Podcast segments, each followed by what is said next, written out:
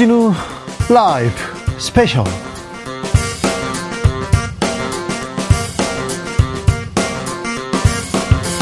2023년 5월 13일 토요일입니다. 안녕하십니까. 주진우입니다. 토요일 이 시간은 일주일 동안 가장 중요한 일들 정리해드리는 그런 시간입니다. 시사 1타 강사 두 분 모셨습니다. 양지열 변호사, 박지훈 변호사. 어서오세요. 네, 안녕하세요. 네. 잘 지내고 계십니까? 이 봄날 잘, 아, 즐기고 계십니까? 즐기진 않지만 뭐 잘은 있습니다. 날씨가 좋았어요. 네. 날씨는 좋아졌고 그래도 코로나도 이제 풀렸고 네. 일단 엔데믹 됐지 않습니까? 코로나가 끝난 건 아닙니다. 근데 코로나와 네. 이제 같이 살기로 함께 살기로 네. 풍토병으로 여기기로 했으니까 예. 뭐 다들 더 조심은 하셔야겠지만 그래도 네. 상징적인 어떤 조치는 있었으니까. 그렇죠. 네. 코로나 시대 고생 많으셨어요. 얼마나 고생하셨습니까? 얼마나 힘드셨어요. 그런데 코로나 끝나니까 더 힘드네. 뭐 이런 사람들 있는데요. 네. 그래도 힘을 내 주십시오. 자, 주진우 라이브 스페셜 영상으로도 만나보실 수 있습니다. 네, 그렇습니다. 지금 바로 유튜브에서 주진우 라이브 검색하시면 영상으로도 만나보실 수 자, 있습니다. 본격적으로 시작하기 전에, 아, 이 뉴스, 이 이슈는 걸린다. 그런 이슈 있습니까? 박지훈 변호사? 네, 일단은 SG발 주가 조작 사건 사태가 만만치 않을 것 같습니다. 네. 이제 주범으로 알려진 라드견 대표 후속이 됐고요. 그냥 막 번 돈이 막 2천 몇백억이고 어디 쌓아놓은 돈이 천억 원이고 막 그런다면서요. 쉽게 끝날 것 같지가 않아요. 투자자들도 있고 또 피해자들도 있는데 투자자 중에 소액 투자자들도 있고 또 다수 아주 큰 손들도 있거든요. 네. 이게 지금 자본시장법이 문제가 되는 게 돈을 투자했던 우리가 말하는 쩐주들도 시세 조정이나 어떤 불법적 내용을 알면서도 투자했을 때 처벌이 됩니다. 공범이잖아요. 김, 김건희 여사 뭐 사건 도이치모터 사건이 사실 그 그거거든요. 네. 그렇기 때문에 이 사건 쉽게 끝날 것 같지 않고 다만 우리가 좀 눈여겨봐야 될 부분이 되게 치밀하고 계획적으로 이 준비를 했다라는 거예요. 통상은 주가 조작, 특히 통정 매매 같은 거 할 때 어떻게 하냐면 단타로 많이 했었어요. 그렇죠. 야 이번에 띄우자. 우리가 네. 사, 사. 내가 살게. 어. 네가 옆에서 파, 뭐 팔아, 살게, 어. 팔아, 살게 이런 식으로 전개가 돼서 사실은 지금 금융 당국에서는 거의 포착이 가능합니다. 네. 큰 돈이 오가고, 어 갑자기 이게 왜 팔리고 저기 갑자기 딱딱 사버리냐? 단타 매매는 거의 아는데 라더견 등이 어떻게 지금 했냐면 수년간 준비를 했던 것 같아요. 수년간 준비를 했고 2020년부터 시작 규모가 엄청 크다면서요? 그렇죠. 아주 피해자 돈 대략 2조 정도를 모아가지고 본인들이 휴대전화를 다 받아서 같은 장소에서 한 것 같지 않아요. 휴대전화도 뭐 대구, 부산, 광주 아주 곳곳의 장소에서 사고 팔고 사실 그런 것들이 있었기 때문에 어, 금융당국에서 몰랐던 것 같고요. 알았을 때는 이미 사태가 커졌고 네. 또 사실 금융당국에 포착을 하자마자 큰 손들은 또 그걸 또 팔아서 빠졌어요. 빠졌거든요. 그 부분은 이제 몰라 뭘 모르고 빠졌다고 하긴 하지만 그 부분도 앞으로 문제가 키움 회장님이 그렇게 사퇴한다고 해서 끝날 일이 아닙니다. 그리고 재산을 환원한다 뭐 뭐잘 못했으니까 환원할 거 아니에요? 잘했으면 왜 내가 그, 그, 예? 이 뉴스를 쭉 접하면서요. 야, 뭐랄까, 상대적 박탈감을 느끼시는 분들이 많죠. 많겠다라는 많죠. 생각이 들었어요. 그리고 그러니까, 이 사건, 이런 사건에서 네. 대다수는 피해자가 되잖아요. 대다수, 그러니까 대다수 피해자가 되는 분들은 그야말로 개미라고 불리는 정말 그 작은 상대적으로 푼돈을 가지고 뛰어드는 분들인 거고요. 여기서 뭐 사실 임창정 씨만 해도 모르겠습니다. 돈을 뭐 벌고 싶어 했던 걸 탓할 수는 없지만 인터뷰할 때 내용 보면 그런 얘기를 하잖아요. 30억 원을 투자를 해서 어, 한 달 만에 58억이 됐더라. 그래서 나는 그냥 돈 많이 버는 데인 줄 알았다. 이게 말이 안 그러니까 돼. 나머지 분들도 거기에 투자를 했던 그러니까 2조 가까운 돈이 모일 때 뭐 돈을 투자했던 분들을 보면 뭐 몇백만 원 투자한 분들이 아니에요. 억 단위로 그렇게 투자를 했던 분들이고 그분들이 또 더 큰 돈을 그렇게 쉽게 벌기 위해서 투자를 했다라는 걸 보면서 야, 일반 서민들 같은 경우에는 평생 꿈도 못 꿀 돈을 이미 가지고 있으면서 그 돈을 가지고 또 그걸 몇 배를 또 불려보려고 저렇게들 투자를 했나? 참 있는 분들이 더 한다 싶은 생각도 물론 그분들도 그분들 중에서 사기당한 분들도 있지만 아, 뭔가 좀 이건 좀 잘못돼 있다라는 생각이 좀 틀더라고요. 사건의 본질과는 네. 별개로. 네. 뭐 주가 주식 투자라는 거는 사실은 제로섬 게임이라고 하잖아요. 누가 그만큼 벌면 누가 그만큼 잃게 마련입니다. 근데 그게 정상적인 공정하게 이루어진다면 어느 사람은 손해를 볼 수가 있고 어느 사람은 이익을 얻을 수가 있는데 이게 우리가 규율하는 자본시장법 규율하는 부분 부분은 반칙 행위를 했던 것들을 처벌하는 거거든요. 이건 반칙이잖아요. 이거 잘못했잖아요. 되게 치밀한 겁니다. 정말 반칙은 시세 조종 예컨대 통정 매매가 반칙이긴 한데 우리가 예전에 이 상정한 거는 크게 왔다 갔다 하는 걸 상정했는 건데 정말 3년 몇 년에 걸쳐서 조금 조금씩 이렇게 했다는 부분 아, 사실 그 되게 라드겐이라- 치밀한 것 같습니다. 라드겐이라는 사람이 이제 그 이른바 투자자들 모아놓고 했던 얘기들이 있잖아요. 이 본인이 잘 살펴보니까 절대 걸리지 않을 수 있는 방법을 찾아냈다라고 해서 그걸 3개년에 걸쳐서 추진을 한 거 아니겠습니까? 이런 일들이 혹시라도 뭐 이런 방법이 아니라도 여전히 존재할. 수. 있을 있는지 것좀 고민을 더 창의적인 고민을 해야 될 것 같아요. 자, 네. 이거 사면 얼마 오를 거야. 이렇게 얘기하는 것 자체가 사실은 웃기는 자- 거죠. 그렇죠. 그 작전 세력과 공범이 될 수 있다는 것도 아, 명심하셔야 됩니다. 제가 이 문제가 얼마나 심각하고 얼마나 어, 이렇게 치밀하게 조직됐는지 이걸 취재하려고 밤에 나가서 이제 오.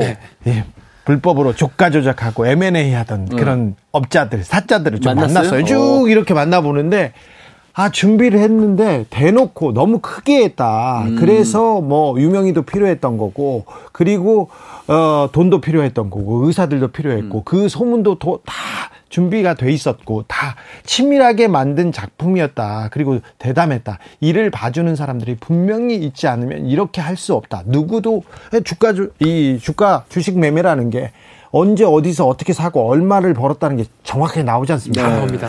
이거를 이렇게 대놓고 했다고 그러면서 아, 대단하죠. 주식이 계속 우상향을 합니다. 네. 그런 경우는 잘 없거든요. 이 계속 오릅니다. 배우설을 얘기하는데 굉장히 신빙성이 있었습니다. 아, 누군가 뒷배가 돼주는 세력이 또 있었을 것이다. 그렇지 않으면 절대 이거는 불가능한 일이라고 얘기합니다. 사실 그래요. 이종훈이라도 되는 돈을 움직일 수 있다라는 게 네.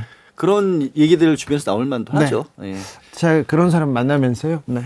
저녁을 먹자고 해서 라면 먹었습니다. 저는. 라면 먹었습니다. 라면 먹었어요. 밥을 안 먹으려고 했는데 취재차 안 할 수 없어가지고 라면 먹었습니다. 라면이랑 소주 드신 거예요? 아유, 아, 술은 안 먹고요. 어. 네. 저는 이 사실 아까 이제 코로나 얘기를 일부러 꺼냈는데 네.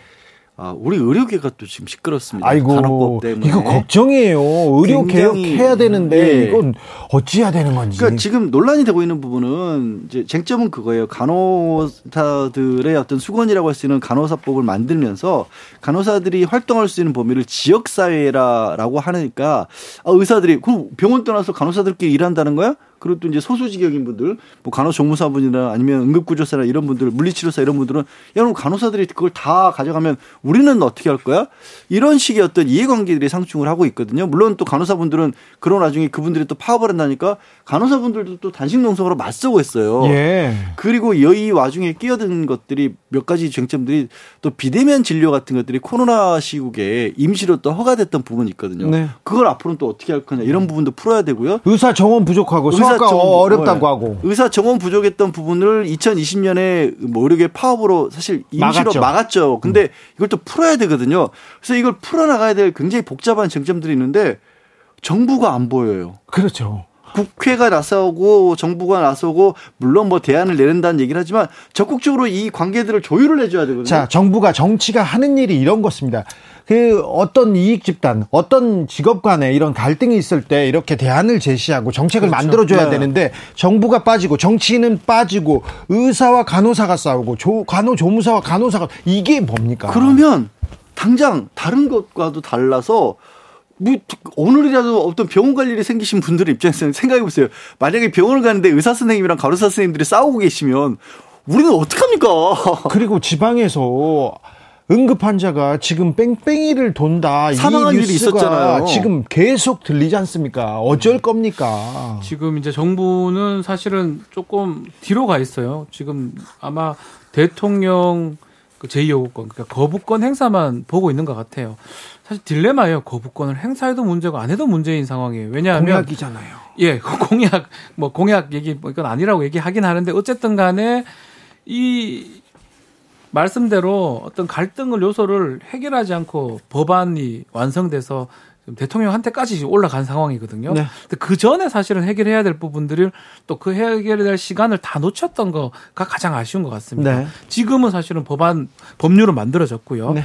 어떤 이익 단체 간의 어떤 법안에 대한 태도는 완전 치, 첨예하게 대립되고 있는 상황이고 지금 해결하기는 어렵고 거부권 행사에도 문제고 안 해도 문제인 이런 상황입니다. 지금. 아무튼 정부가 보이지 않는다. 정치가 보이지 않는다. 그래서 국민들만 힘들죠. 아, 예, 힘들다. 손해 보고 있다. 이 장면, 이 간호법 이 관련해서도 좀 자명하게 드러납니다. 정부는 정치는 어디 있는지 좀 아, 곱씹어 봐야 될 대목입니다. 저는 4년여 만에 구제역이 저 충북 청주에서 아. 발생해서 비상이라는 얘기를 어, 좀 이 뉴스를 전하고 싶어요. 가슴이 너무 아파요. 저는 저기 농부의 아들인데 아버지가 어. 소를 조금 잠시 키웠어요. 음. 제가 그래서 대학교 때 영국으로 세미나 가야 됩니다. 그래가지고 송아지 두 마리를 팔아주셨어요. 아유. 아 진짜 소판도로 소파로서 공부하셨군요. 공부하셨군요. 아니요 축구 보러 갔어요. 아유. 그때 에이, 프리미어리그. 이 양반이 참 아니, 아니요, 그럴 수도 있죠. 축구장에서 세미나고 고민하고 거기서 생각하면서 아버지 쓰는 김에 좀 더 쓰세요. 그런 식으로 좀 살았어요. 네. 잘못했습니다만 제 잘못뿐만이 아니에요. 아버지가 저를 낳으셨지. 제가 아버지 뭔 소리야 이게? 아니요, 도대체. 제 잘못이 네. 그런데 아무튼 한우값이 폭락했습니다. 그런데 여러분은 잘 못 느끼시죠? 식당에서 한우 비싸요 아직도 소고기 비쌉니다. 아유, 아직도가 아니라 그냥 생각하기도 어려워요. 한우값 폭락해서 축산농가 어려운데 이렇게 구제역 발생하잖아요. 그 주변 다 살처분 새끼 같은 송아지 소를요 땅에 파묻어야 아유. 돼요. 그러니까 이런 부분은 정말 미리미리 지금 구제역이 4년여간 없었잖아요. 잘 막고 있어야 되는데 네, 터졌습니다. 터졌는데 아무튼 봐야 됩니다. 정부가 사실 한우값이 폭락했어요. 그러면은 어, 좀 축산농가에 도움을 되는 정책 그리고 소비자들은 한우 가격이 떨어졌기 때문에 그 싸게 한우를 만날 수 있는 맛볼 수 있는 그렇게 만들어줘야 될 거 아닙니까? 여기도 정부는 없어요. 그 구조가 무너진 것 같아요. 예. 예. 여기도 정부는 보이지 않습니다. 식당에서 정부가 보이지 않는다는 생각은 저만 했는지는 잘 모르겠어요. 소 안 먹어도요. 음. 그냥 밥값 자체가 다 올랐어요. 요새 느껴요. 그래서 밥 먹기가 힘들어요. 네, 가서 다 식당에서 얼굴 붉히고 오는 경우 많대요. 저 어제 마트를 갔거든요. 편의점 아니고 마트, 대형 마트를 갔는데 대형 마트에도 그 집에서 조리해서 먹을 수 있는 도시락 있잖아요. 네. 그게 쫙 들어가 있더라고요. 그래요? 예. 그러니까 아예 그걸 사서 나가시는 모양이에요. 직장에 또 다니시는 분들 같은 경우. 네. 그런 그런 상황이에요 지금. 네. 라면 값도 너무 많이 올랐다 이렇게 생각 얘기하시는 분들이 있는데 라면도 비싸더라고요. 비쌉니다. 네, 비싸요. 아, 변호사님들 이 얘기도 좀 해줘야겠어요. 제사는 장남이 아니라 나이순이다. 15년 전에는 소수 의견이었는데 전원합의체에서 이제 제사 지낼 때 장남이 아니라 나이순, 성별, 적서 관계없이 연장자 우선이다 이렇게 얘기했습니다. 뭐 제사 우선권은 재산 우선권과도 좀 이게 연동돼 있는데 이 판결이 모든 종류의 차별을 없애는 좀 계기가 될까요? 좀 오. 진일보한 판결입니다. 왜냐하면 굳이 과거로 돌아가 보면 그 전에는 상속 순위 자체가 장남에게 우선 순위가 있었습니다. 그렇죠. 그러니까 돈도 더 많이 상속받도록 돼 있었고요. 그 돈도 더 많이 상속받는 거와 연동돼서 제사 주재권이 있었다라는 거고요. 그렇죠. 그래서 이제 남녀 차별 이런 부분에서는 좀 많이 줄어들었는데 제도적으로는 지금은 이제 제사를 주재한다 그래서 법적으로 그분이 더 많이 가져가는 건 아니지만 네. 상징성이 있었던 거죠. 어찌됐든 예전에는 어, 뭐, 하다못해 속된 말로 해서 만약에 이제 부모님이 돌아가시면 집안 전체 가장이 아들이 됐었거든요. 그렇죠. 이제 그것도 없어졌거든요. 네, 네. 저도 생각지도 못했던 건데 이 제사를 누가 치를 수, 지내야 하느냐 이 부분조차도 상징적인 부분이지만 이제 명확하게 헌재에서 정리를 해준 거죠. 그리고 집안에서요. 그렇죠. 제사 관련해서 다툼이 많습니다. 네, 그래서 맞아요. 제사는 어떻게 하는 어떤 돈으로 거기에 또 이게 많이 이 사실 지난번 대법원 판례 중에 눈여겨봤던 부분이 종중의 여자 종중 네. 어, 가능하다는 판결 그게 나온 지 꽤 오래됐어요. 네. 그리고 제사 주제가 아마 나올 거라고 생각을 했었는데 이번에 나옴으로써 아마 관행적으로 했던 어떤 남녀 차별적인 부분은 이제 민법에서나 앞으로 좀 바뀌는 계기가 되지 않을까 싶어서 그렇습니다. 되게 중요한 저는 판례라고 네. 생각됩니다. 성차별, 성역할, 남성 상속 우선 여기에서 벗어나서 어, 벗어나서 이제 아, 우리가 좀 평등으로 가는 아, 좀한 걸음 내디뎠다 이런 생각합니다.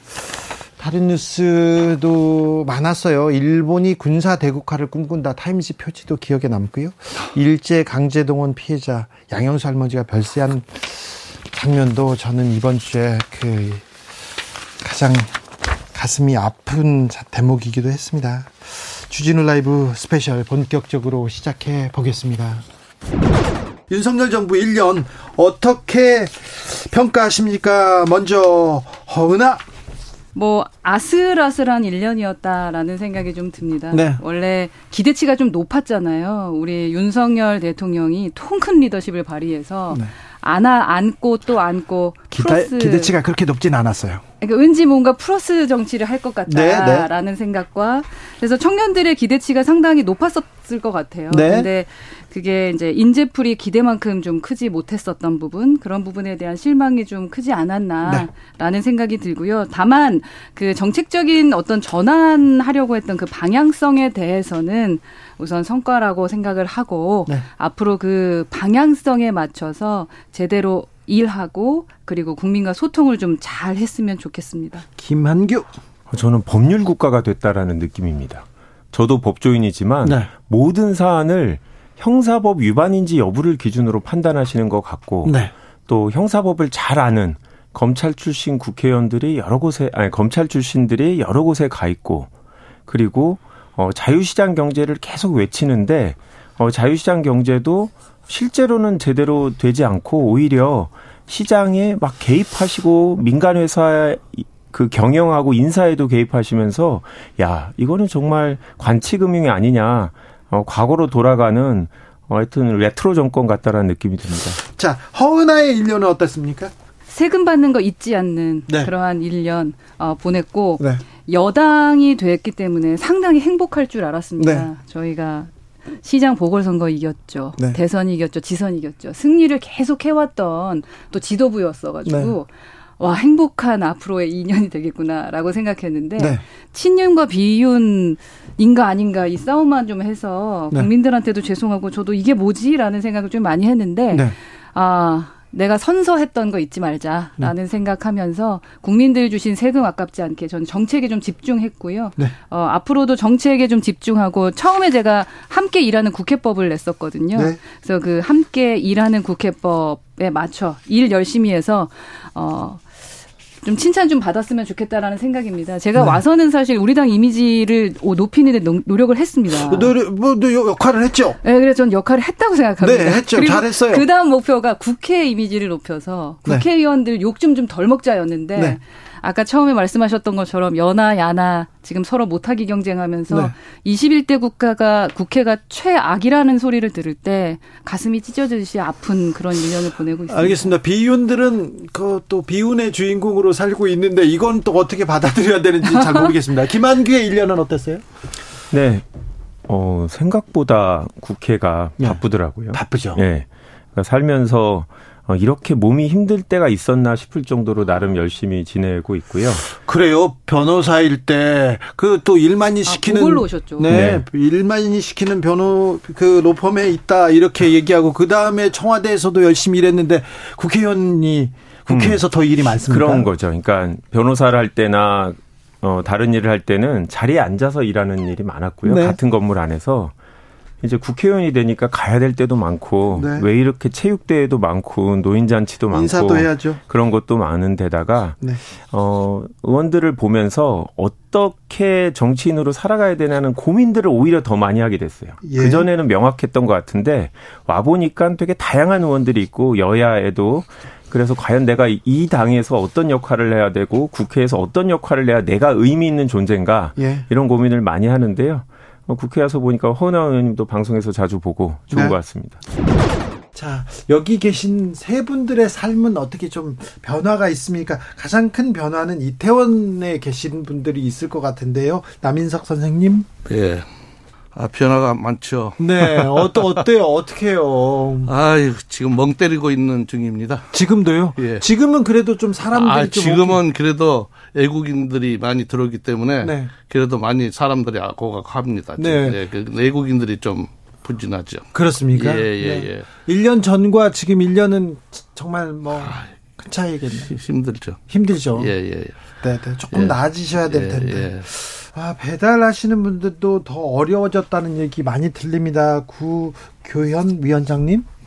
네, 그 지금 뭐 코로나 이제 끝나가지고 네. 뭐 그런 이유로 이제 전체적으로 주문량도 좀 떨어지고 네. 하는 부분들도 있는데 사실 코로나 때는 저희가 나름대로 필수 노동자라고 막 불리면서 아 우리가 코로나 네. 슬기롭게 극복하는데 배달 그렇죠. 노동자 여러분들 덕분입니다. 덕이 커요. 네, 그래서 뭐 많이들 관심도 가져주시고 한, 한때가 있었는데 진짜 한때로 지나갔고 지금 뭐 정부의 어떤 정책이나 네. 이런 것에 배달 노동자들 이야기는 찾아보기가 어려운 네. 뭐 이런 실정이죠. 네. 그렇습니까? 노동 환경 안 좋아지고 있고요. 안 좋아지고 있습니까? 네, 네. 아, 두 분이 안 좋아졌네.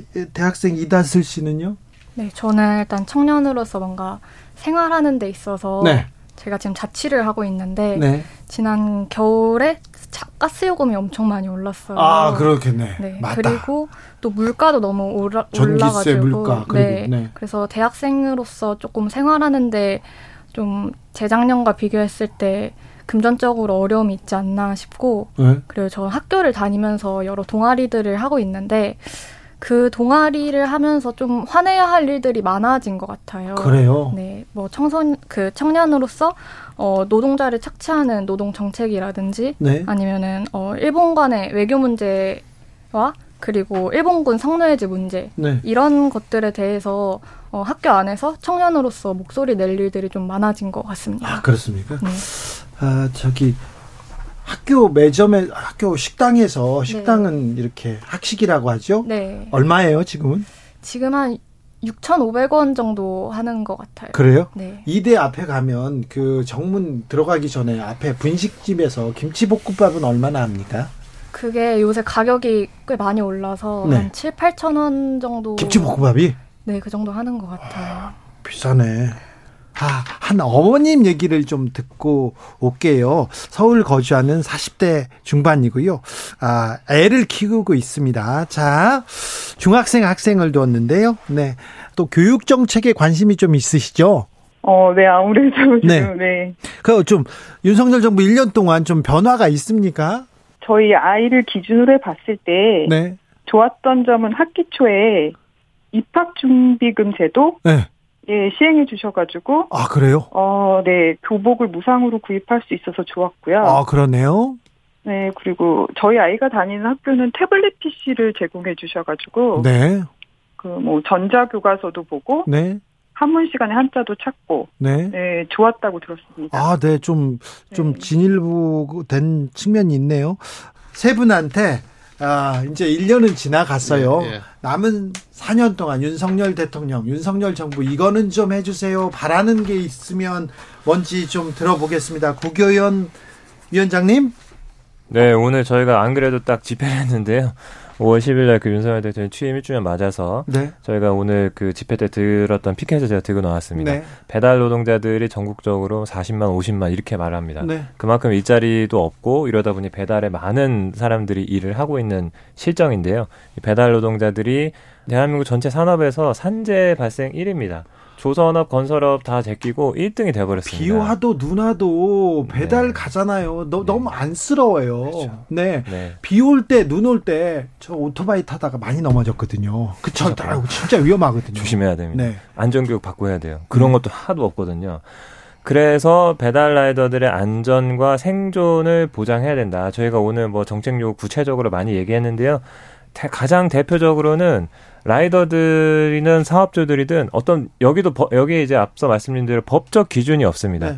최소한 면허도 갖추고 교육도 받고 보험도 가입한 사람이 라이더 할 수 있게 그리고 네. 사업주도 법을 지키면서 하는 이런 사람들이 할 수 있게 그런 제도를 만들어 주는 것이 지금 필요하다. 주진우 라이브 윤석열 정부 출범 1년 허나 국민의힘 의원 김한규 민주당 원내대변인과 짚어봤고요. 그리고 주진우 라이브에서는 특별히 시민들의 목소리 들었습니다. 이태원에서 자영업을 하는 남인석 선생님, 그리고 배달노동자 구교연, 그리고 대학생 이다슬 씨, 중학생 자녀를 둔 어머님까지 아, 두루 시민들의 1년 이렇게 들어봤습니다. 아, 변호사님들의 1년은 어떠셨습니까? 그래서 지난 1년을 얘기하기는 워낙 많은 얘기들도 나왔고요. 네. 그래서 이제 김한규 원내 대변인이 뭐 법의 모든 것이 좌우되는 그런 국가가 됐다라고 얘기를 하셨는데 정치는 검사식으로 예. 또 검찰은 또 정치식으로 이렇게 얘기도 나와요. 네, 근데 김한규 원내 대변인이 왜 그런 말씀하시는도 이해를 하지만 이 변호사시잖아요. 네. 근데 저는 법이라도 제대로 지켜줬으면이라는 생각이 좀 들어요. 네. 무슨 말씀이냐면 법은 가장 중요한 부분이 일관성을 가지고 누구에게나 그 앞에서 평등하게 적용이 대한 법과 관련된 부분이 적용이 돼야 되는데 대표적인 사례로 지난주에 있었던 게 김관진 전 국방부 장관 혁신위원으로 됐잖아요. 근데 대통령하고 이렇게 또 네. 김관진 장관은 지금 어, 아직 안 끝났지만 유죄가 거의 있어요. 확실시 되는 부분이 있습니다. 아니 유죄 예예 예, 재판 왜, 받고 있어요. 왜냐하면 일부 파기환송이 됐지만 일부는 유죄가 인정이 됐고 무죄 일부를 지금 일부는 무죄로 보인다고 해서 재판하고 있어서 사실상 일부는 유죄로 보이는데 인 셈인데 하지만 어, 대통령실에서는 아직 유죄 확정 안 됐으니까 임명할 수 있다라고 해서 혁신위원으로 임명을 했습니다. 지명을 했어요.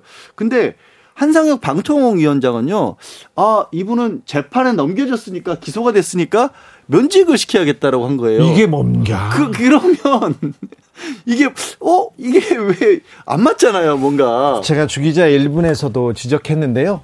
아, 문재인 정부 출범하고 한 1년 지나서 1년쯤 됐을 때예요. 1년 차였어요. 그때 윤석열 검사가 서울중앙지검장이었습니다. 그때 김관진 전 국방부 장관을 수사했어요. 네. 그러면서 북한이 가장 두려워하는 군인은 김관진. 이다 이런 얘기를 보수 일각에서 했지 않습니까? 보수 신문에서 막 얘기했는데 그것도 좀 웃기다면서 얘기 군인이 나라를 안 지키고 댓글 공작하고 있는데 북한이 왜 두려워하냐 이 얘기를요 윤석열 대통령이 했어요. 아, 윤석열 검사가 얘기했는데 어, 제자 신문에도 그렇고요. 걔 딱하니 네. 북한이 제일 두려워하는 군인 뭐 김관진 이 얘기를요. 이렇게 얘기하니까 앞뒤가 다르잖아요. 너무 좀 다르잖아요. 아니 군의 정치 개입은 쿠데타다. 발본 세곤하겠다. 뿌리 뽑겠다고 수사한 사람이 윤석열 검사고요. 잘했어요. 열심히 했어요. 잘했어. 박수 그때는 쳤어. 근데 지금 와서 이제 정치인 대통령 되니까 이게 달라지면 어쩌라는 겁니까, 그러니까 이거는. 달라지더라도 법과 원칙은 지키면서 달라졌으면 좋겠어요. 그렇죠. 뭐, 뭐, 예를 들어서 그것도 마찬가지 같아요. 김태호 차장 같은 경우도 실제로 뭐 대법원의 이 사건이 이제 유죄가 된 유죄가 됐죠. 뭐 선고유예든 간에 유죄가 된 건데 그 기용을 한 다음에 또 사면을 또 해주기도 저요 하고요. 저요 문 손도 한번 들을게요. 군의 정치 개입 이거는 쿠데타다. 그, 그리고 문제지 않았습니까? 네. 절대 막아야지 않습니까? 근데 군의 정치 개입을 에, 국방부가 군인들이 저 댓글 달기 전에 청와대하고 이렇게 이명박 청와대하고 상의했을 거 아닙니까? 그때 상의한 사람이 김태호예요. 네. 김태호 차장이었어요. 이걸 어떻게 받아들여야 됩니까? 납득하기 어려운 부분이 한데 1년쯤 얘기를 좀 하다 보니까 글쎄요, 뭐, 너무나 많은 일들이 좀 있어서 좀 문제가 좀 되고 있는데, 저는 외교적 부분이 가장 눈에 띄긴 하거든요. 뭐, 최근에 또 있는 일이라서 그래서 그런지, 또 평가를 보면, 잘하는 거에서도 외교가 나오고 있고요. 못하는 거에서도 외교가 나오고 있는 것 같습니다. 자, 그런데 자화자찬할 때 외교 안보 이제 본 궤도에 올랐다면서 네. 1년 동안 비정상을 정상화했다고 얘기하는데 국민들 여론을 쫙 이렇게 들어보지 않습니까? 그래 디테일하게 쳐다보잖아요. 뭘 잘못했냐? 외교 외교가 제일 안 된다라고 보는 사람도 많고요. 네. 또 외교를 제일 잘했다고 또 보는 사람도 많고 그 부분이 그만큼 1년을 돌이켜 보면 다른 거는 뭐 사실 기억나는 게 뭐 날리면 뭐 이런 거밖에 기억이 안 나고 이 외교 부분은 그래도 뭔가가 했을 것이다라고 아마 많은 국민들이 느끼고 있는 거 아닌가 생각이 듭니다. 네. 근데 그거를 했다라는 게 이제 잘했냐 못했냐는 그 평가는 분명하게 갈리고 있는 금명하게 달라지고 있죠. 네, 근데 정치가 실종되면서 정치가 실종되면서요. 민생은 누가 챙기나 얘기합니다. 경제 지표 계속 나쁘, 나쁘고요. 국책 연구기관에서도 경제 지금 성장률 하향 하향세로 계속 지금 조정하기 KDI에서 바빠요. 또 조정을 해서 또 낮췄죠. 그리고요, 1, 4분기 재정 적자가 50조가 벌써 넘어섰습니다. 그러니까 지금 그런 상황인데 얼마 전에 이제 지난주에 1주년이었지 않습니까? 네. 그래서 이제 국정 수행과 관련해서 어떤 성과가 있었는지를 발표를 했어요. 발표를 30가지인가를 선정해서 발표를 했는데 그 상황에서 1년이 지났는데도 상당 부분 지난 정권에서 잘못됐던 부분들을 정상화했다라고 그렇게 이제 발표를 했거든요. 근데 정상화했는데 각종 지금 말씀하셨지만 특히 경제 민생과 관련된 수치들은 다 떨어졌어요. 네. 그리고 외교 안보를 얘기했지만 빼놓을 수 없는 게 중국과 관련한 부분에 있어서는 마이너스 마이너스를 마이너스를 계속 해서 하고 있거든요. 근데 그 뉴스가 잘 나오질 않은데 우리는 저도 잘 몰랐던 부분이 아, 전 세계 경기가 되게 안 좋고 중국도 지금 경제 상황이 안 좋아서 우리도 어차피 대중무역에 있어서 적자를 볼 수밖에 없나라고 했더니 중국은 8.9% 성장을 하고 있더라고요. 그리고요. 다른 나라도 어려움을 겪는 나라가 있으나 우리처럼 어렵진 않아요. 생각해 보세요. 근데 코로나 시대에도 우리는 괜찮았어요. 우리는 괜찮았어요. 네. 그런데 지금 계속해서 사흘 연속해서 전 정권 막 계속 비판하고 때리고 다 좋습니다. 다 좋은데 민생 좀 챙겨주세요. 경제 챙겨주세요. 이거 심각합니다. 경제 지표 보자고요. 전 정권에 비해서 우리가 이런 좋은 지표를 우리가 이렇게 성과를 내고 있다. 그 얘기를 하셔야 됩니다. 결국은 올해 이제 취임 2년이 되는 이제 해인데요. 가장 이제 핵심은 뭐 연말이 가도 계속 그럴 것 같아요. 경제 분야일 것 같아요. 네. 민생 네. 경제가 과연 어떻게 될지. 뭐 당장 지금 요금 같은 공공 요금도 올려야 되나 말아야 되나 네. 이것도 고민되고 있는데 아마 하반기 갔을 때는 그 부분에서 이 정부가 어떻게 대응을 하느냐에 따라서 네. 많은 평가들이 달라질 것 같습니다. 자, 외교안보 성과를 거두고 있다. 이제 본궤도에 올랐다. 예, 알겠습니다. 네. 그리고 국방도 댓글 달던 분 보셨는데 뭘 뭘 이제 윤석열 국방 보여주겠다. 예, 알겠습니다. 하지만 민생 경제 좀 챙겨주시라 하는 얘기가 앞으로는 4년 동안 민생 경제 국민들 좀 도닥여 주시라 하는 목소리가 많았다는 것도 전해드립니다. 여러분께서는 지금 주진우 라이브 스페셜을 듣고 계십니다. 주진우 라이브 스페셜 태영호 김재원 국민의힘 최고위원 드디어 징계 끝났습니다. 그래서 아, 일단락 된 것도 같아요. 아, 민주당 돈봉투 의혹은 계속해서 번지고 있는지는 모르겠는데 잘 모르겠어요. 근데 이번 주는 김남국 의원의 코인 논란이 가장 큰 이슈가 됐고요. 더 커져만 갑니다. 장윤선 기자, 그리고 장성철 평론가, 그리고 김성태 국민의힘 상임의장과 짚어봤습니다.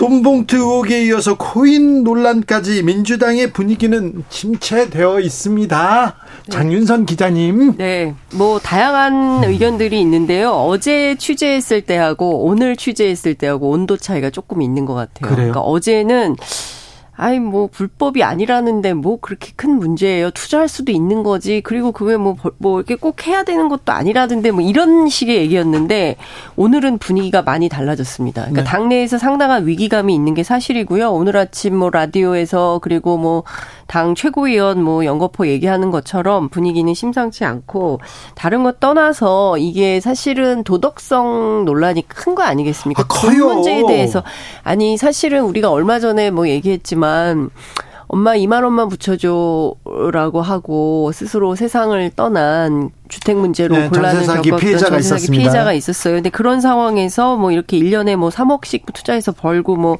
총액이 최대 60억까지 되고 하니까 이거 엄청난 일인데 중요한 것은 김남국 의원의 그 해명의 일관성이 없다라는 비판이 나오고 있습니다. 말이 계속 바뀌고요. 그래요?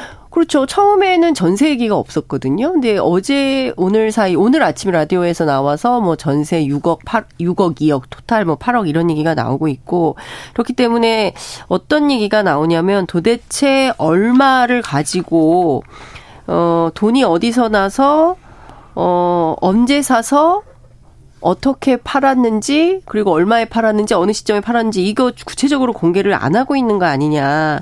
현금화는 얼마나 했고 그래서 얼마나 이득을 봤다는 건지 구체적으로 좀 얘기를 해야 되는 거 아니냐라는 얘기가 해야 되겠어요. 예. 그게 구체적인 사안이 좀 안 나오고 있다. 그게 좀 문제다. 그리고 무엇보다 당내에서는 경우에 따라서 국민들 보시기에 거짓말 해명 논란을 낳을 수 있다. 그, 저, 김남국 의원의 뭐 이런 비판도 지금 나오고 있고요.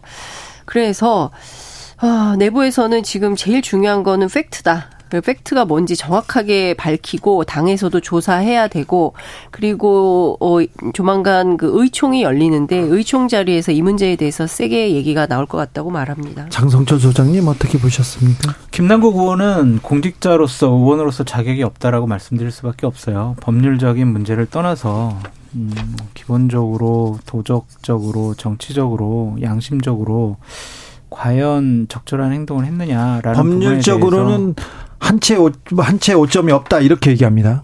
근데 지금 뭐 검찰에서 수사를 진행하고 있으니까 네. 그 부분만큼은 곧 밝혀질 것이다라고 볼 수밖에 없는데 양심이 없는 거 아니냐라는 좀 생각이 들어요. 대한민국 국민, 대한민국 자유시장 경제 체제 하에서 뭐 코인 투자할 수 있죠. 주식 투자도 할 수 있고. 네. 국회의원이라고 뭐 못할 이유는 없죠. 그냥 하면 어떻게 해요? 그냥 하는 거지. 근데 그러면 안 돼요. 그러지 말라고 주식 음, 재산 신고 제도가 있는 것이고 백지 신탁 제도가 있는 거예요. 재산 신고 제도가 있습니다. 엄격하게 규제를 받고 있는데 그런데 가상화폐는 재산 신고 규정이 없어서 못했다 이렇게 얘기합니다. 아니 없는데 제가 계속 양심을 얘기하잖아요. 네. 국회의원들 네. 처음 당선이 되고 나서 국회 등원하면은 국민 앞에 선수합니다. 네. 국민을 위해서 정치하겠어요. 양심에 따라 의정 활동하겠어요. 그런 선서를 해요. 근데 그거에 맞는 과연 행동을 했느냐라고 말씀을 드리고 돈을 위해서 일단 의정 활동을 한 것이 아니냐라는 비판으로부터 자유로울 수가 밖에 없다라는 생각이 들고 돈 벌고 싶은 생각이야 뭐 인지상정이죠. 모든 사람 돈 벌고 싶어 하잖아요. 네. 그러면은 근데 그런 사람은 공직자면 안 돼요. 돈 벌, 벌면 돼요. 딴 데 가서 그냥. 공직자들 중에 돈 버는 사람 많지 않습니까? 이준석. 그게 잘못됐어요. 이준석 전 대표도 했는데 왜 민주당만 그래요? 민주당에서는 그렇게 목소리를 높입니다. 이준석 대표가 만약에 저렇게 돈을 벌었고 해명을 했고 또한 국회의원의 신분으로서 그랬다 그러면 또 당연히 뭐 비판받고 도덕적으로 정치적으로 문제 삼을 수 있겠죠. 근데 하지만 김남국 의원한테 말씀드리고 싶은 거는 본인의 지금까지 해명이 상당히 좀 앞뒤가 맞지 않는 부분이 많이 있다. 그래서 거짓말 논란을 불러일으킬 수밖에 없다라고 말씀을 드리고 내 얼굴에 좀 상처가 있고 더러운 거 묻었잖아요. 그러면 거울을 보고 자기 얼굴을 보고 어, 내 얼굴에 좀 이런 거 있네. 털어내고 없애야지. 다른 사람 얼굴 보면서 제 얼굴에는 더 들어온 거 묻었는데 왜 나한테 뭐라 그래? 이런 식은 의원이 할 음. 도리가 아닌 것 같습니다. 근데 이제 다 떠나서 공직자 재산 신고할 때 그 내용에 비고란이 있다는 거예요. 그러니까 오늘 뭐 몇몇 보도를 통해서도 확인이 됐지만 이승현 부산시의원 그다음에 박범수 대통령실 비서관 이 두 사람은 그 비고란에 썼다는 거잖아요. 물론 이제 둘 다다 그 현금에서 그 수익이 낮아진 변동사항을 신고한 거긴 하지만 여하튼 관련해서 지금 국회의원들 가운데는 이런 재산 내용을 신고한 사람들이 없는 상황인 거고 앞서 말씀하신 대로 어, 김남국 의원 스스로도 어, 사실 공직자 윤리법상에 가상화폐 등록이나 신고에 대한 의무 규정이 없기 때문에 이게 뭐 불법은 아니다. 불법은 아니에요. 불법은 아니지만 그럼에도 불구하고 원래 알려졌던 재산하고 다르게 신고된 재산 말고 이외의 재산이 있었는데 그 규모가 최대 60억 수준이었다더라라는 것에 대해서 국민들이 경악하고 있는 거고 네. 그리고 또 하나는 지금 그래서 다 따져서 21억밖에 없어요라고 주장을 하는데 엄청난 돈인 거죠. 엄청난 돈인 거고 그리고 지금 보면 뭐 제도의 문제 뭐 등등 얘기를 하는데 앞서도 말씀을 드렸지만 이게 불법 요인이 있느냐 없느냐 검찰이 지금 뭐 들여다보고 수사를 하겠다고 얘기를 하고 있는데 이게 지금 게임머니와 관련된 사안이 있어서 경우에 따라서는 음 문제가 될 수도 있다라고 금융 전문가들은 좀 보고 있는 것 같아요. 그리고 전액을 다 그 위맥스에 넣은 거 아닙니까? 근데 이게 자체가 투자는 계란 한 바구니에 담지 말라고 하는 것처럼 몰빵은 없는데 이게 몰빵을 한 예거든요. 그래서 이게 어떻게 가능했는지 등등에 대해서는 좀 잘 살펴봐야 된다라는 얘기가 나오고 있습니다. 그래서 사실은 경우에 따라서는 이게 민주당 안에 큰 폭탄이 될 수도 있겠다라는 생각이 좀 들어요. 모든 정치적 관심이 지금은 민주당에 한 의원한테 쏠려 있습니다. 이 가상 자산. 네. 아직까지 범죄라고까지는 아직은 법적으로는 네, 아직 가려지지 뭐 않았어요. 하기는 좀 그렇죠. 네. 그렇지만은 사실상 이 부분은 2030을 비롯한 MZ 세대들에게 상당히 치명적인 부분이에요. 아니 그런데 2030 민주당의 이제 네. 동본투 사건보다도 네. 이거는 엄청난 파괴력 있는 부분입니다. 아니 김 저 김남국 의원 내가 내 돈으로 내가 투자한 거다. 법적으로 문제가 없다. 그 인식을 가졌기 때문에 문제예요. 왜 그런가면은 2030이나 이 MZ 세대들이 네. 어, 부동산 집값은 오를 대로 올라서 네. 어, 직한 마련을 하려면 아예 그냥 엄두를 못 내죠. 네. 그래서 결혼도 못 하는 것이고 또 본인의 어떤 삶을 충전하는 뭐 그렇다고 경제 활동을 통해서 소득이 증대되는 그런 사회적 여건도 아니에요. 그렇죠. 저 상당히 해가지고 집 살 수 없어요. 상당히 절망적인 네. 상황에서 지난 2020년 이 흔히 말하는 코인 강풍이 불때 네? 다들 정말 정말 그냥 몰빵 그냥 연끌을 했어요. 예? 그나마 뭐 부동산 이쪽에 연끌을 한 사람은 그래도 뭐 집값이 좀 떨어지긴 했지만은 예. 그 토대라도 있는 건데 이 지금 가상 자산 이 코인에 해가지고 망친 사람들은 90% 이상입니다. 물론 주변에 네. 일확천금을 또 확보한 사람들도 있어요. 네. 선망의 대상이 되고 있죠. 그거는 정말 로또 맞는 시기예요. 예. 이번에 정말 그 이 게임 제작사인 그 위메이드가 자체 발행한 코인 이믹스를 통해서 네. 이 이믹스가 왜 거래가 중지됐습니까? 7천만 개에 달하는 그 코인을 예? 그냥 불법적으로 막 남용 발행한 거 아니에요. 그로 인해서 수천억 피해가 입은 겁니다. 예? 선의의 코인 예, 예. 이 이믹스의 피해가. 네. 그런데 그런 상황을 딴 사람도 아니고 국회의원이 국회의원은 한마디로 공적 영역에 있는 사람이 네.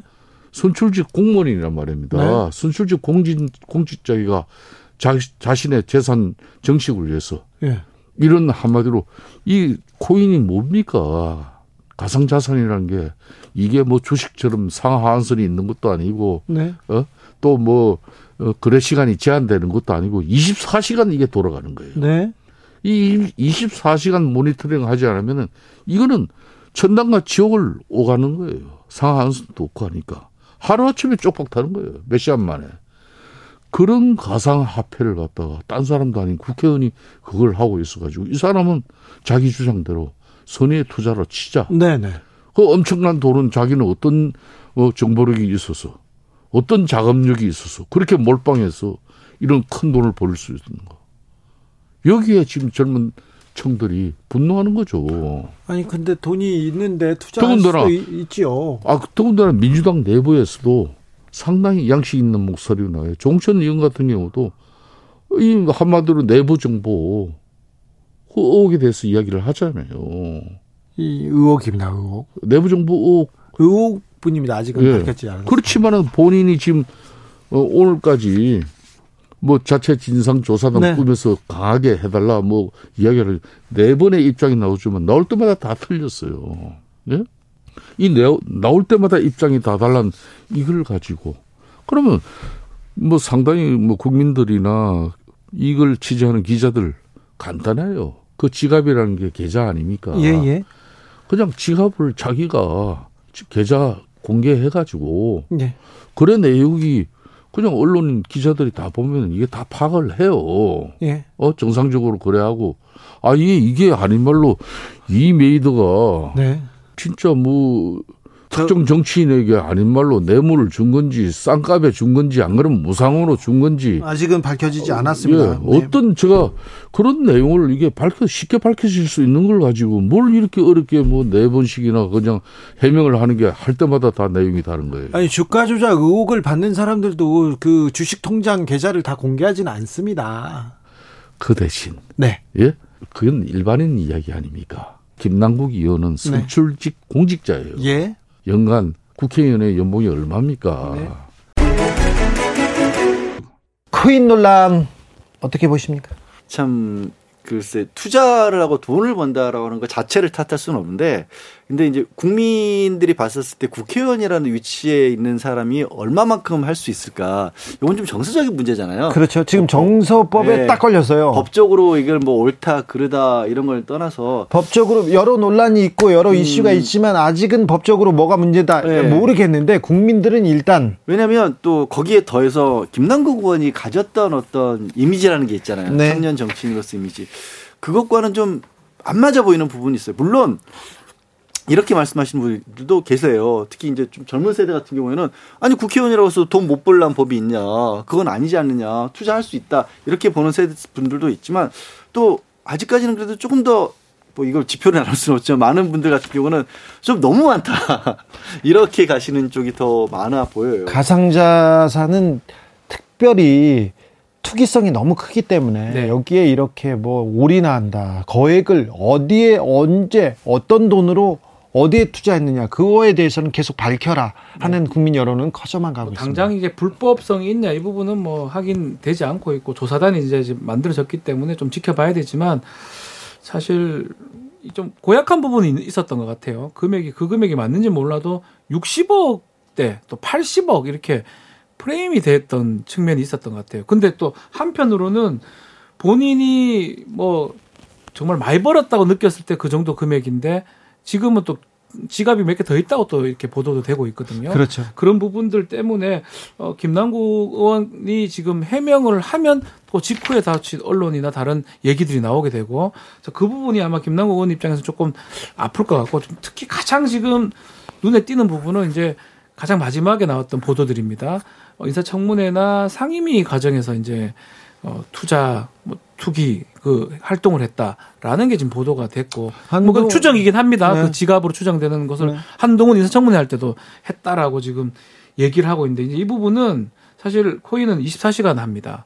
주식처럼 이렇게 뭐 시간을 정해놓고 하지 않기 때문에 뭐 어떻게든 한편으로 이해를 하지만 국민 정서법 지금 얘기를 했는데 국민들 또 2030 젊은이들 암만 그래도 그렇지 저때 할 수 있냐 이런 비판을 지금 하고 있는 상황이고 김남국 의원이 이 부분에 대해서 어떻게 뭐 해명하기는 쉽진 않아 보입니다. 또 이제 관련 법들에 대해서 김남국 의원이 되게 적극적으로 활동을 한 것으로 보여요. 그러니까 뭐 가상 자산을 어떤 식으로 정의할 거냐, 가상 자산에 뭐 지금 세금을 바로 매길 것이냐, 그리고 또 이 문제가 됐던 지금 코인 위믹스가 P2E 관련 코인이었거든요. 그러니까 게임을 하면서 얻은 자원이라든가 게임 아이템 같은 것들을 이제 가상화폐로 바꿀 수 있는 건데 이거는 저는 사실 좀 안타까운 부분이 하나 있어요. 뭐냐면 이 P2E를 전체 IT 산업에서 과연 우리나라도 개방을 해서 발전시킬지 아니면 그걸 반대할지 논의는 있는데 좀 적극적으로 그 부분과 관련한 논의가 이루어져야 되는데 이게 김남국 의원이 그쪽으로 만약에 투자한 를 것으로 되면서 그냥 정치적으로 반대하는 쪽에서 김남국 의원이 한 거라는 이유로 다 반대하는 그런 네. 상황이 돼버렸거든요. 이해 충돌. 이해 충돌이 돼버리는 거예요. 이렇게 되니까. 그러니까 본인이 그거를 적극적으로 뭐 우리의 나라 IT 산업을 위해서 하는 저는 그 방향은 맞았다라고 보고 그렇게 이해를 하지만 그럴 거였으면 이렇게까지 투자를 많이 하면 그안 되는 거죠, 사실. 의도가 그 순수성이 예, 예. 의심받을 수밖에 없는 예, 그런 상황이 구조, 그렇죠. 구조가 그렇다. 구조가 그래 보이니까요. 예. 근데 가상자산 그리고 또 P2E 그리고 여러 법안에 대해서 국회에서 고민하기도 하고 공청회를 열기도 해야 되는데 하필이면 그, 네. 그 의원이 그게 이제 이해 충돌인 거죠. 뭐, 뭐 국토부에 뭐 자기 땅 많이 있는 사람들 문제 되듯이 마찬가지로 이제 법안을 보고 했었으면 사실 문제가 좀 된다고 봐야 되겠죠. 근데 국민들이요, 음, 국회의원이 월급도 많이 받고 수당도 많이 받고 음. 후원금도 많이 받고 한푼줍쇼에서 받아갔는데 지금 투자하고 있어 투기하고 있어 이래서 분노가 좀 커져만 갑니다. 뉴스가 나오면 나올수록 민주당은 어, 돈봉투 사건에 이어서 이 코인 투자까지 민주당은 좀 위선적이다. 이런 얘기를 서슴없이 합니다. 사실은 돈 봉투도 문제지만 이 김남국 의원 코인 문제가 좀 더 커 보이는 게 사실이거든요. 그래요. 사람들은 더 크게 느껴져요. 이 돈 봉투 어, 이 사건도 엄청 큰데 네. 이제 사람들의 그 마음이 일로 가 특히 또 2030, 또 음. 코인에 대해서 아주 익숙한 익숙하지만 거의 손해를 봤거든요. 예, 그 사람들 손해 본 사람 꽤 많죠. 그분들 입장에서는 상당히 상대적 박탈감을 느낄 수도 있고요. 그렇기 때문에 아마 민주당에서 아마 조치를 좀 더 빨리 취하고 더 강하게 하려고 하는 것 같습니다. 어떻게 될 것 같습니까? 아, 뭐 물론 진상조사단을 꾸리면 저는 여기서 이제 법적으로 문제가 될 소지는 많지 않다고 봐요. 왜냐하면 그렇습니다. 아직 법적으로 문제가 네. 되는 부분은 나오진 않았어요. 가상자산 자체에 관해서 법이 안 만들어져 있는 상황이에요. 네. 그때는 더 그랬기 때문에 그래서 법적으로 위법이다, 뭐 법적으로 이걸 해서 안 될거 했다 이런 게 나오진 않을 텐데 재산 신고를 안 해도 됩니다. 예. 네, 왜냐하면 가상자산 자체가 뭐 조금만 관심 있는 분은 아시겠지만 워낙 하루에도 막 들쑥날쑥 하니까 그걸 언제 기준으로 삼아서 이 과연 재산 재산세를 부과를 할 것인지 재산으로 볼지 이런 논란이 있을 수밖에 없는데 다 좋은데 근데 정치적인 논란 그리고 어떤 국민 감정적인 논란 이 부분을 어떻게 민주당에서 해명을 할 거냐. 김남국 의원은 저 당에서 시키는 대로 다 처분하겠다고 했고 거래 내역도 다 공개를 공개하건 진상조사단을 통해서 다 철저히 임하겠다고 했으니까요.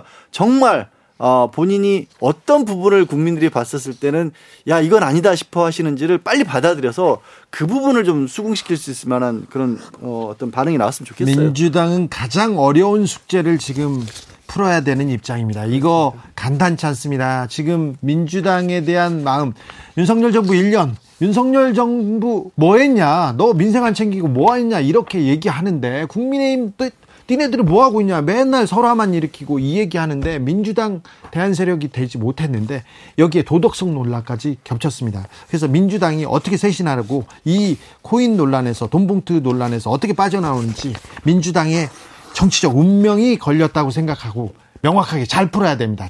똑바로 정신 차리셔야 됩니다. 민주당도 좀 잘하셔야 됩니다. 언제까지 윤석열만 언제까지 김건희만 외치고 있겠습니까? 자, 다음 주 신문 일면 볼까요? 자, 일면은 좀 죄송하지만 김남국 의원이 계속 나올 것 같습니다. 더 커질 것 같아요. 예, 지금 그냥 끝날 기미가 안 보여요. 이번 주 두 사람 네. 뽑으면 김남국, 태영호 정도인데 네. 다음 주는 김남국, 김재원 의원이 되지 않을까. 그래요?